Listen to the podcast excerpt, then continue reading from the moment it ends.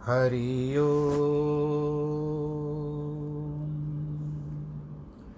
हरि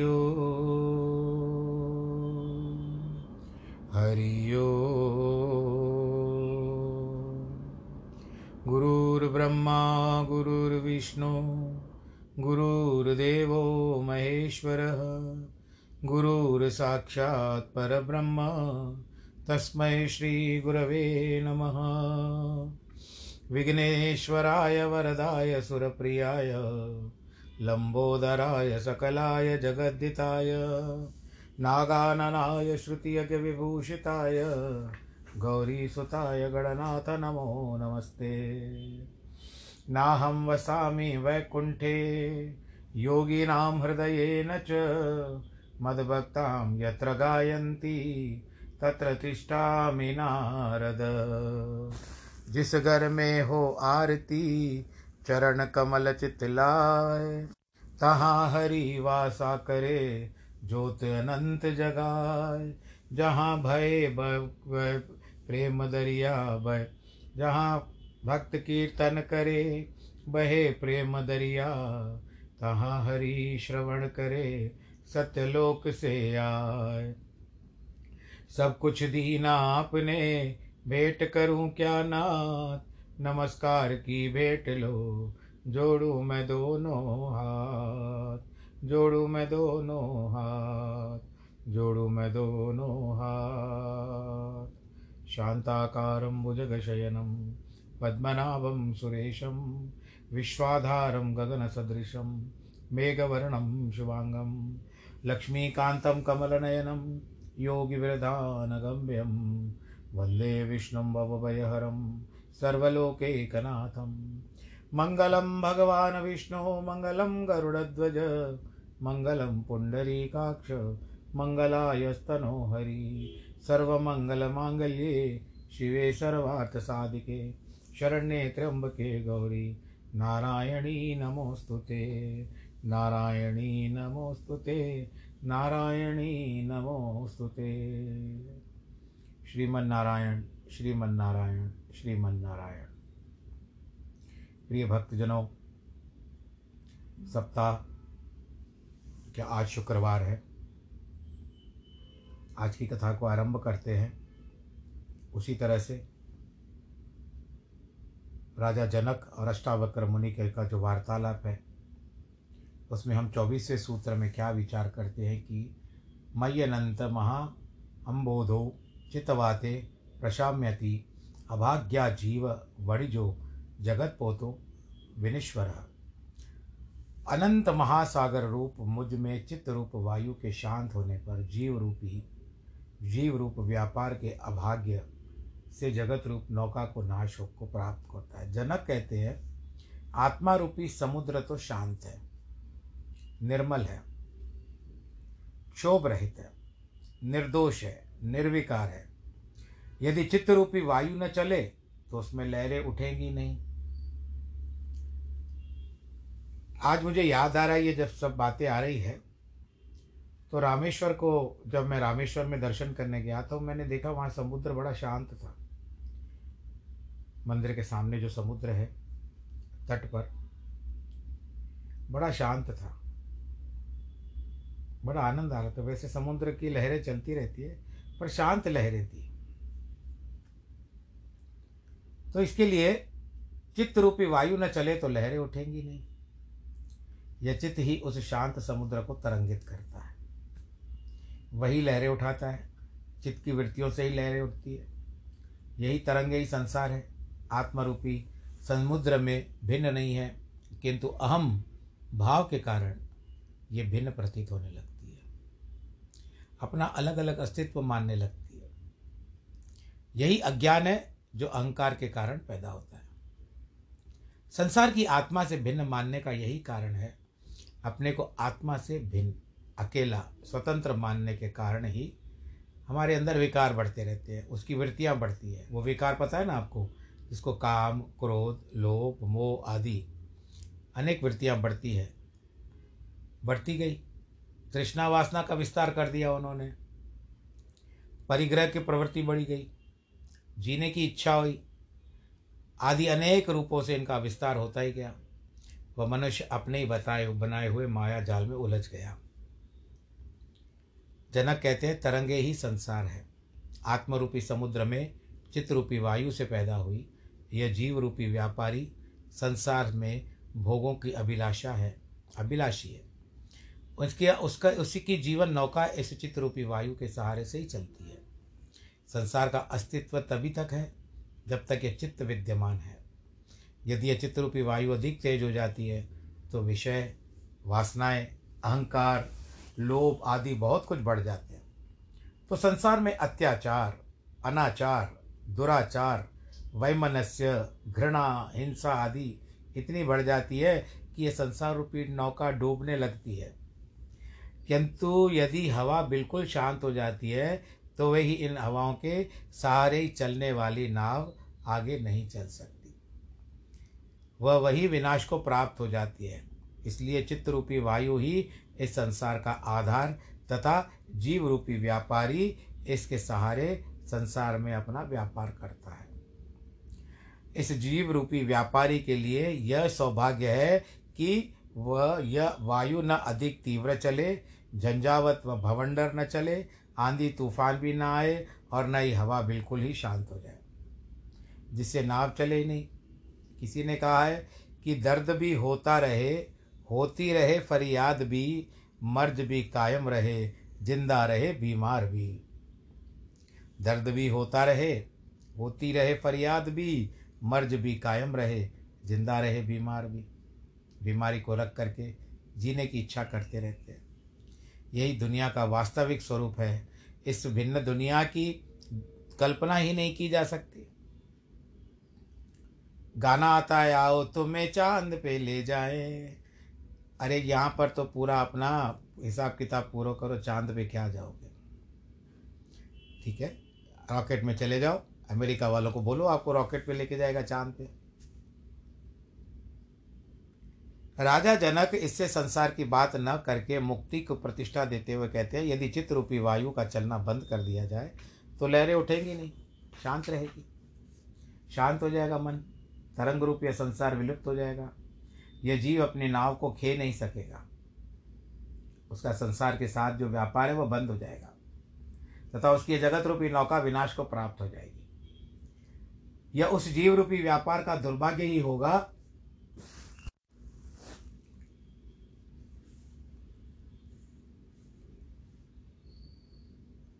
क्योंकि जीव का मुख्य आधार ही संसार है।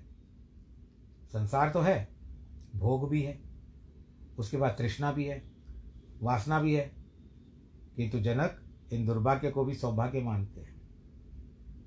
जीव के लिए यह दुर्भाग्य है, किंतु जीव इससे अपने आप को संसार से अलग करके अमृत को प्राप्त कर सकता है। लहर मिटकर सागर बन जाती है। जीव विनाश को प्राप्त होकर आत्मस्वरूप हो जाता है। वास्तव में छूटता कुछ भी नहीं है। लहर को समुद्र से भिन्न मानने की को जो भ्रांति थी, वो अज्ञान थी, मिटते ही समुद्र हो गई। एक कविता आती है ना, पानी केरा बुदबुदा, असमानुष की जात, देखते ही छिप जाएगा, ज्यों तारा पर बात। पानी केरा बुदबुदा, असमानुष की जात। बुलबुला होता है पानी में, इसके ऊपर ही दृश्य बात आ रही है दिल में मतलब मन में आ रही है बताने की, कि पानी केरा बुदबुदा, जो बुदबुदे यानी बुलबुले उठते हैं ना थोड़ी देर के लिए अपने आप को वो पानी से वे भिन्न अलग समझता है। पानी केरा बुदबुदा असमान उसकी जात। मनुष्य का भी यही स्वभाव है। देखत ही छिप जाएगा जो तारा प्रभात जैसे प्रभात का सूर्य उदय होता है, तारा छुप जाता है। तो तारे दिरी, तारे की भी एक वस्तु होती है, अपने आप को व्यक्ति वस्तु समझता है। जनक यही कहते हैं कि मेरा जीव रूप विनाश को प्राप्त होकर आत्मरूप हो गया। पतंजलि भी कहते हैं कि जब चित्त की वृत्तियाँ रुद्ध हो जाती है, तब जीव अपने रूप में स्थित रहता है। अन्य समयों में चित्त की वृत्तियों में समान रूप हो जाता है। तो आप अपने चित्त को अपने नियंत्रण में रखिए, आत्मा पर और परमात्मा पर थोड़ा सा ध्यान लगाइए। अब अष्टावक्र के बाद हम विष्णु पुराण की ओर चलते हैं। बोलो नारायण भगवान की जय। प्रिय भक्तजनों, भगवान नारायण जी का ध्यान करते हुए कल के प्रसंग में आप लोगों ने जिस तरह से सुना,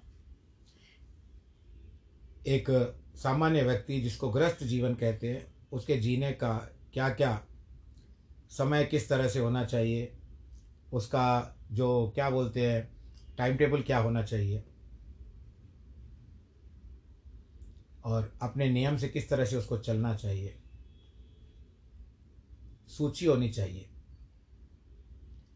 अब आगे क्या बताते हैं?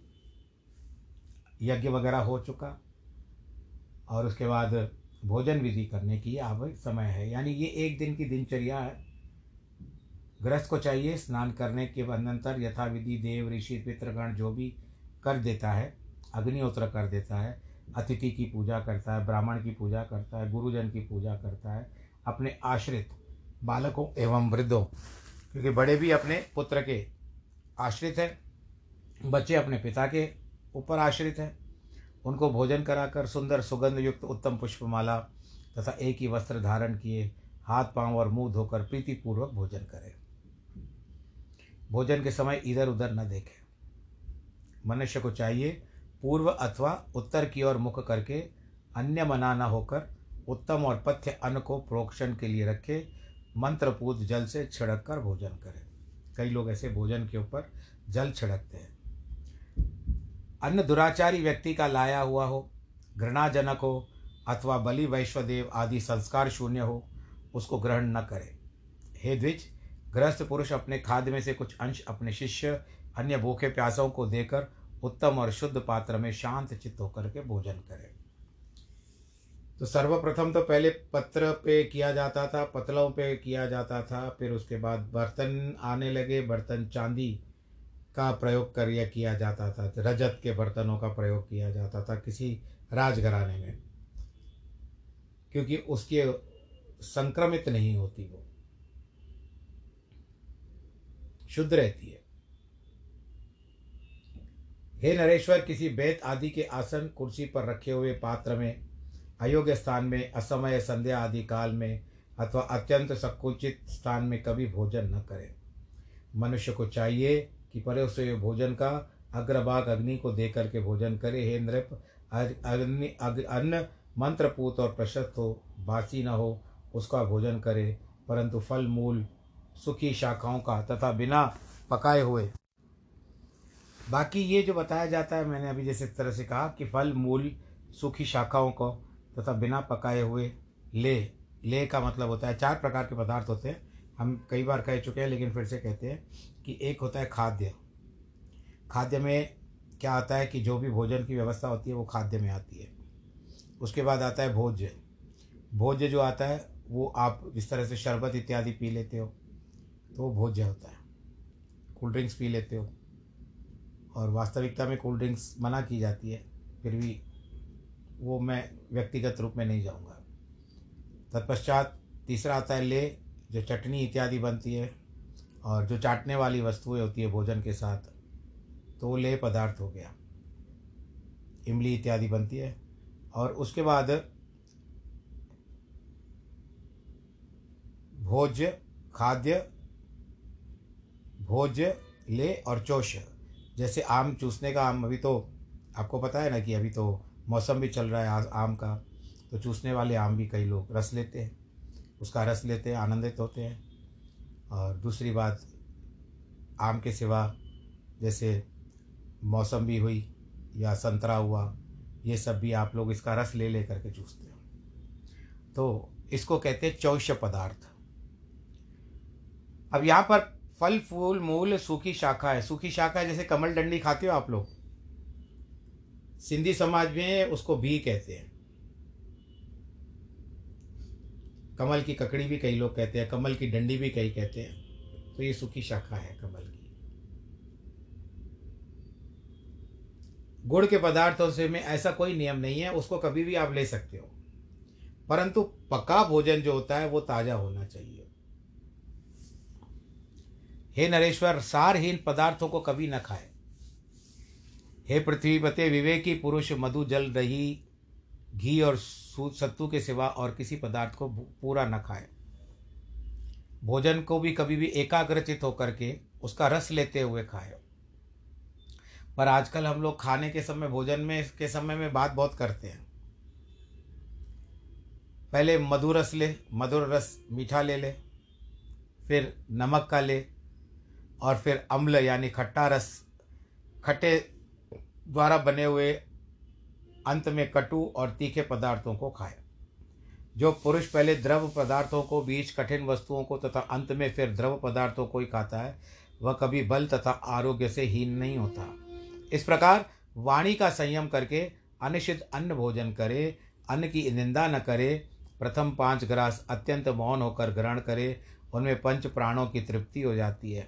प्राण, अपान, उदान, व्यान और समान। भोजन के भोजन के अनंतर बलि प्रकार आचमन करे, फिर पूर्व या उत्तर की ओर मुख करके हाथों को उनके मूल देश तक धोकर, यानी बिल्कुल लंबा हाथ धो लेना चाहिए। वो आपके हाथ तक नहीं, हाथ जितना है उतना ही और विधि पूर्वक आचमन करें। उस समय में क्या कहते हैं? पवन से प्रजल प्रज्वलित प्रज्वलित हुआ अजठराग्नि आकाश के द्वारा अवकाश युक्त अन्न का परिपाक करे और फिर अन्न रस से मेरे शरीर के पार्थिव धातुओं को पुष्ट करे, जिससे मुझे सुख प्राप्त हो। यह अन्न मेरे शरीरस्थ पृथ्वी, जल, अग्नि, वायु का बल बढ़ाने वाला हो। इन चारों तत्वों के रूप में परिणित हुआ यह अन्न ही तो मुझे निरंतर सुख देने वाला हो। अब जब आप व्रत रखते हो, फिर रात को भोजन करते हो तो कितना आनंद आता है। ऐसा लगता है कि कुछ शरीर में गया, भीतर गया। यह मैंने अन्न जो है, मेरे प्राण अपान, समान, उदान, व्यान की पुष्टि करे, तथा मुझे भी निर्बाध सुख की प्राप्ति हो। मेरे खाए हुए संपूर्ण अन्न का अगस्ती नामक अग्नि और भड़वा नल परिपाक करे, मुझे उसके परिणाम से होने वाले सुख प्रदान करे और मेरे शरीर को आरोग्यता प्राप्त हो। देह और इंद्रियों के अधिष्ठाता एकमात्र भगवान विष्णु प्रदान है। इस सत्य के बल से मेरा खाया हुआ समस्त अन्न परिपक्व होकर मुझे आरोग्यता प्रदान करे। भोजन करने वाला भोज, अन्न और उसका परिपाक, ये सब विष्णु ही है। इन सत्य भावना से, बल से मेरा खाया हुआ यह अन्न पच जाए, ऐसा कहकर अपने उदर पर हाथ फेरे और सावधान होकर, ऐसा कहकर अपने पेट के ऊपर हाथ फेरे और सावधान होकर अधिक श्रम उत्पन्न करने वाले कार्यों में लग जाए। सच शास्त्रों में अवलोकन आदि सन्मार्ग के अविरोधी विनोदों से शेष दिन को व्यतीत करें, फिर सायंकाल के समय सावधान होकर के संध्या उपासना करें। संध्या उपासना होते हैं। सायंकाल के समय सूर्य रहते, प्रातःकाल तारागण के चमकते हुए बलि प्रकार, आचमन आदि करके विधि पूर्वक संध्या उपासना करें। सूतक पुत्र आदि जन्म होने से अशुचिता होती है। अशौच होता है। मृत्यु से होने वाली अशुचिता। उन्माद, रोग, भय आदि कोई बाधा न हो तो प्रतिदिन ही संध्या उपासना करनी चाहिए। जो पुरुष अवस्था को छोड़कर कभी भी सूर्य के उदय अथवा अस्त के समय सोता है, वह प्रायश्चित का भागी होता है। अतः हे महीपते, महीपत कहते हैं, जो राजा होता है उसको महीपत कहते हैं। गृहस्थ पुरुष सूर्योदय से पूर्व ही उठकर प्रातः संध्या करे, सायंकाल में फिर तत्वकालीन संध्या वंदन करे, सोए नहीं। हे नृप, जो पुरुष प्रातः अथवा सायंकाली संध्या उपासना नहीं करते वे दुरात्मा अंधतामेश्वर नरक में पड़ते हैं। इसके लिए पृथ्वी पते सायंकाल के समय सिद्ध किए हुए अन्न से गृहपत्नी मंत्रहीन बलि वैश्वदेव करे, उस समय भी उसी प्रकार स्वपच आदि के लिए अन्नदान किया जाता है। बुद्धिमान पुरुष उस समय आए हुए अतिथि का भी सामर्थ्य के अनुसार सत्कार करे। दिनचर्या के बाद अभी रात्रि चर्या चर्या आरंभ हो चुकी है। हे राजेंद्र सूर्यास्त के समय हुए अतिथि का गृहस्थ पुरुष अपनी सामर्थ्य के अनुसार अवश्य सत्कार करे, क्योंकि उसका पूजन करने से समस्त देवताओं का पूजन हो जाता है। मनुष्य को चाहिए अपनी शक्ति के अनुसार उसे भोजन के लिए अन्न, शाक या जल देकर तथा सोने के मिले शैया या घास फूस का बिछोना और पृथ्वी देकर उसका सत्कार करे।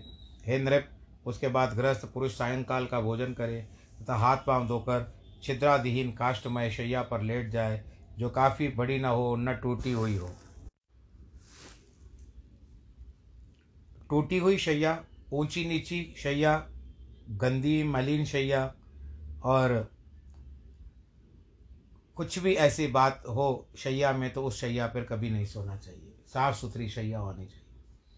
सोने के समय पूर्व अथवा दक्षिण की ओर से रखना चाहिए, ये वास्तुशास्त्र में भी आता है। इनके विपरीत दिशाओं को से रखने से रोगों की उत्पत्ति होती है। आप पूर्व दिशा में सर रख करके सोना है, रात्रि के समय या दक्षिण दिशा में करके हे पृथ्वी पते, फिर उसके बाद संसारिक जीवन है, पति पत्नी का, उसके बारे में बताया गया है। और कौन से कौन से पर्व दिन आते हैं, उनका बारे में बताया गया है। ये सब का त्याग करना चाहिए। और जब जब वस्तु आवश्यकता हो, उसके अनुसार अपना जीवन यापन करना चाहिए। संतान की उत्पत्ति भी हो जाए तो संतान का नामकरण इत्यादि होता है। इस तरह से ग्रस्त जीवन जो है वो बिताए। अब और वह आगे क्या कहते हैं?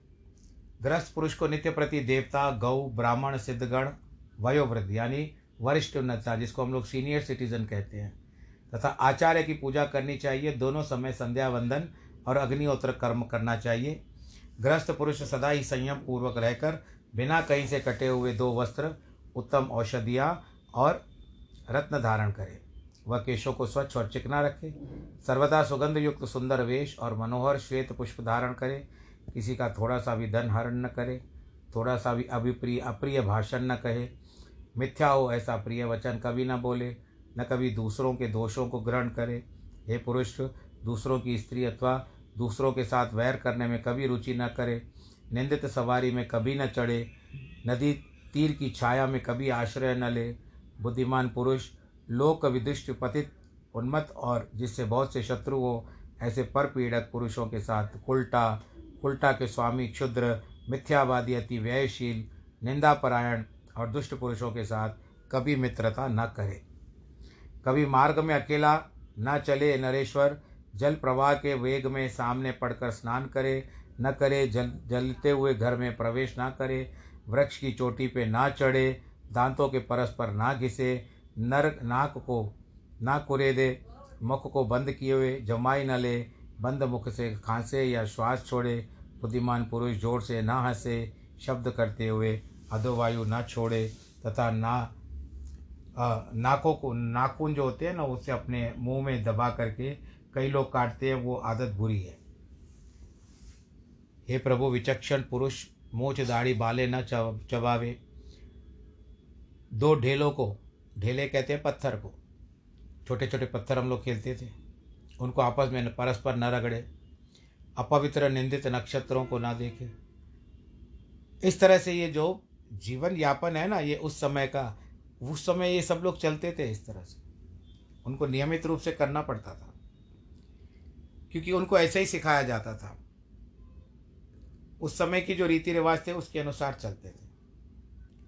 आज के रीति रिवाज बिल्कुल विभिन्न है, विपरीत है। आधुनिकता की परत लग चुकी है।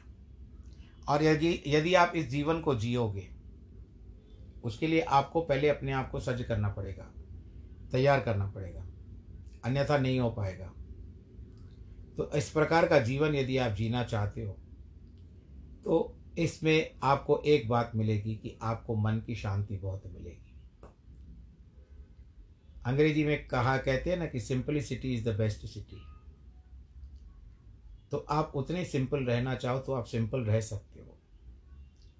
जितने परिधान लेकर आओगे, जितने वस्त्र लेकर आओगे, जितने गहने लेकर के आओगे, ऐसे मन में बात आ गई है। अन्यथा आप भले कुछ सब कुछ पहनो, भगवान का दिया हुआ जो भी आपके पास है आप और खरीदो। ये तो केवल कथा का मात्र है बताने का। ज़रिया है।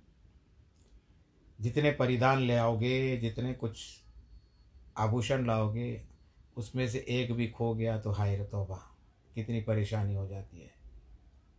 यहाँ वहाँ ढूंढता फिरता है और कुछ उसको समझ में नहीं आया। यहीं तो रखे थे, यहीं तो रखी थी, ये तो रखा था। धन की भी बात आती है इसमें धन भी कभी कभी इधर उधर रख दो तो देखो, ऐसा नहीं कि आपको हम खाली उपदेश दे रहे हैं, हमारे साथ भी ये घटनाएँ होती है। कहते पंडित जी, बड़े आसानी से कह तो देते हो कि ऐसा नहीं करना चाहिए, वैसा करना चाहिए, पर सबके ऊपर बीत जाती है। एक बार भागवत के समय में जब भागवत की कथा चल रही थी तो अचानक मुझे सूचना मिली कि प्रसाद में थोड़ी सी विलम्ब हो चुका है। अब प्रसाद में विलम्ब हो चुका है तो मेरा ध्यान बट गया। बोलो, नारायण भगवान की मैं भगवान जी से मनी मन प्रार्थना कर रहा था, कथा पूरी होने के बाद, आरती पूरी होने तक भगवान जी व्यवस्था कर दीजिएगा। अन्यथा अच्छा नहीं होता ना, इतनी सारी भीड़ इकट्ठी करके फिर प्रसाद की व्यवस्था ना की जाए तो। तो उस समय हमारा मन भी चलायमान हो जाता है।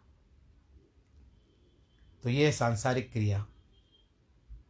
आध्यात्मिक क्रिया में भागवत की कथा कर रहा हूँ। इस समय आप लोगों को विष्णु पुराण सुना रहा हूँ। जब ये मेरे ऊपर बीतती है, या जो करने वाला हो, कहने वाला हो, उसके ऊपर बीतती है ना तो उस समय उसको पता चलता है कि क्या होता है।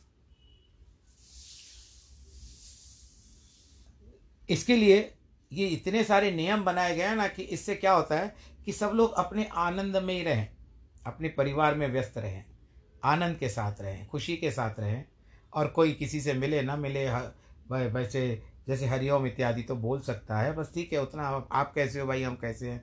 पहले ऐसे ही होता था। और आज ही मैंने पढ़ा। एक गीत आता था, जब हम जमा होंगे, जाने कहाँ होंगे?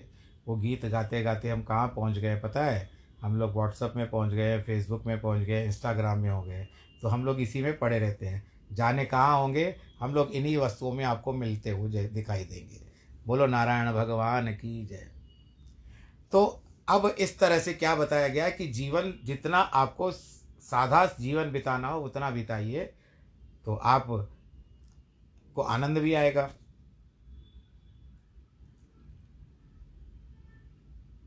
जानवरों को न सताए। क्योंकि देखो वो भी बेचारे न जाने किस कर्म दोष से पशु योनि में आए हैं। उसके ऊपर फिर आप उनको और दुखी करते हो। अब बात क्या करते हैं? देवालय चौराहा मांगलिक द्रव्य और पूजा व्यक्ति सबको बाई और रख कर कर निक, न निकले और इसके विपरीत वस्तुओं को दाई और कभी निकलना भी हो तो आराम के साथ निकले। चंद्रमा सूर्य अग्नि जल वायु पूज्य व्यक्तियों के सम्मुख पंडित पुरुष हाँ मलमूत्र न त्याग करे, खड़े खड़े मार्ग में मूत्र त्याग न करे, थूक न फेंके। भोजन दे देव पूजा, मांगलिक कार्य और जब होम आदि के समय महापुरुषों के सामने थूकना और छींकना उचित नहीं है। अगर आ भी जाती है तो जिस तरह से कोरोना में सब कहते थे ना कि कम से कम पाजू हो जाओ और रुमाल रख करके करो छीको बुद्धिमान पुरुष स्त्रियों के का अपमान न करे, उनका विश्वास भी न करे, उसके ईर्षा और तिरस्कार भी न करे, बड़े आनंद के साथ रहे। सदाचार परायण प्राग्ञ पुरुष, मांगलिक द्रव्य, पुष्प, रत्न, घृत और पूज्य व्यक्तियों का अभिवादन किए बिना कभी अपने घर से न निकले। चौराहे को नमस्कार करे, यथा समय अग्निहोत्र करे, दीन दुखियों का उद्धार करे, बहुश्रुत साधु पुरुषों का सत्संग का सत्संग सुने और करे। जो पुरुष देवता ऋषियों की पूजा करता है, पितृगणों को पिंडदान देता है, अतिथि का सत्कार करता है, वह पुण्य लोक को जाता है। इसी कारण जितेंद्रिय होना चाहिए, अपने इंद्रियों को अपने वश में रखो। कर्मेंद्रिया और ज्ञानेन्द्रिया इनको वश में रखो तो मन स्वतः ही अपने आप हो जाएगा। Majority wins. ये दस इंद्रियाँ जब इकट्ठी होकर के मन को रोकेगी कि हम तुम्हें आगे नहीं बढ़ने देगी तो मन बेचारा क्या करेगा? मन को शांत होकर के बैठना पड़ेगा। वो आनंद में बैठ गया तो बात ही खत्म हो गई। ऐसी बात होनी चाहिए। तो अपनी इंद्रियों को संयमित रखनी चाहिए। जब आपको आवश्यकता हो, इंद्रियों का प्रयोग करो, लेकिन प्रतिदिन सदैव इंद्रियों को उन विषयों में रखना, वो पतन की ओर ज़्यादातर ले जाता है। तो बस यहाँ पर कथा का प्रसंग, बात आप सर, से करते करते, यानी कर तो आप तो मुझ, मेरे साथ कर नहीं रहे हो, लेकिन आपको बात सुनाते सुनाते प्रसंग यहाँ तक आ गया कि गृहस्थ जीवन को कैसे बिताना चाहिए। आज के कथा के प्रसंग को पूरा करते हैं। ईश्वर, आप सब प्रयत्न करना कि, भगवान जी से प्रार्थना करना कि आपको सुरक्षित रखें। जब मैं पुस्तक बंद करता हूँ, उस समय में ये पोथी बंद करता हूँ तो उस समय नारायण, लक्ष्मी और ब्रह्मा जी मेरे समक्ष रहते हैं तो उनके साथ भी उस समय उनके सामने ही आपके लिए प्रार्थना करता हूँ। दृश्यमान होते हैं। फ़ोटो छपी हुई है बुक पुस्तक में। उनको भी प्रार्थना करता हूँ आप सबके लिए, जिनके वैवाहिक वर्ष कांट और जन्मदिन हो, उनको बहुत बहुत बधाई। और ईश्वर आपको सुरक्षित रखे, आनंदित रखे, प्रफुल्लित रखे। नमो नारायण।